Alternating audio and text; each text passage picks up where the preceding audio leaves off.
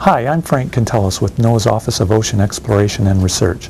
One of our missions is to discover and explore shipwrecks and other cultural heritage. It's been said that there is more history to be found on the seafloor than in all the museums of the world. This cultural heritage can fill in some of the unwritten pages of our history.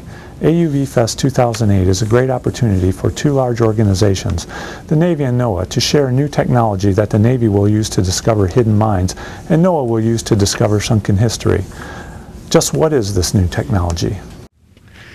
AUVs, or Autonomous Underwater Vehicles, are really underwater robots, and for AUV Fest 2008, the Office of Naval Research is providing 12 of these AUVs outfitted with the latest sensors.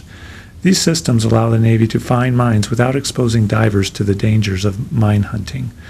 NOAA's partnership with the Navy allows us to have maritime archaeologists from federal and state agencies, universities, and institutions work alongside AUV technologists. They will use eight of these systems, and their mission is to learn how this new technology will benefit the search for history that hides on the ocean floor. In the same waters of Narragansett Bay, Rhode Island, where the Navy will search for simulated mines, there are historic shipwrecks. That's where the marine archaeologists will learn how the Navy technology works to discover the remains of once proud ships.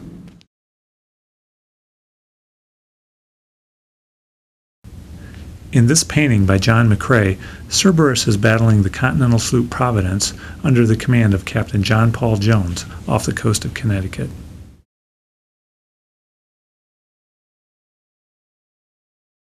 HMS Active, shown here in Boston Harbor in a painting by Jeff Hunt, was a sister ship of the HMS Cerberus. Cerberus is one of four ships examined by maritime archaeologists at AUV Fest. She was built in England for the British Navy in 1758 and came to America at the opening of the Revolutionary War. Surprisingly, Cerberus is linked to the history of mine warfare through an attack carried out on her by David Bushnell in 1777 in an experiment with a floating mine. The attack didn't damage Cerberus but destroyed a schooner tied up nearby, killing three people. In August 1778, Cerberus and three other British frigates were trapped in Narragansett Bay when a French fleet arrived to support the American war effort. The captains of the frigates decided to burn their vessels rather than hand them over to the French. To this day, they remain on the bottom of the bay. History, archaeology, and technology all come together at the Naval Undersea Warfare Center in Newport, Rhode Island at AUV Fest 2008, sponsored by the Office of Naval Research and NOAA. It's an exciting dual use of undersea technology, and our partnership with the Navy extends the value our citizens receive in the investment they've made in the technology.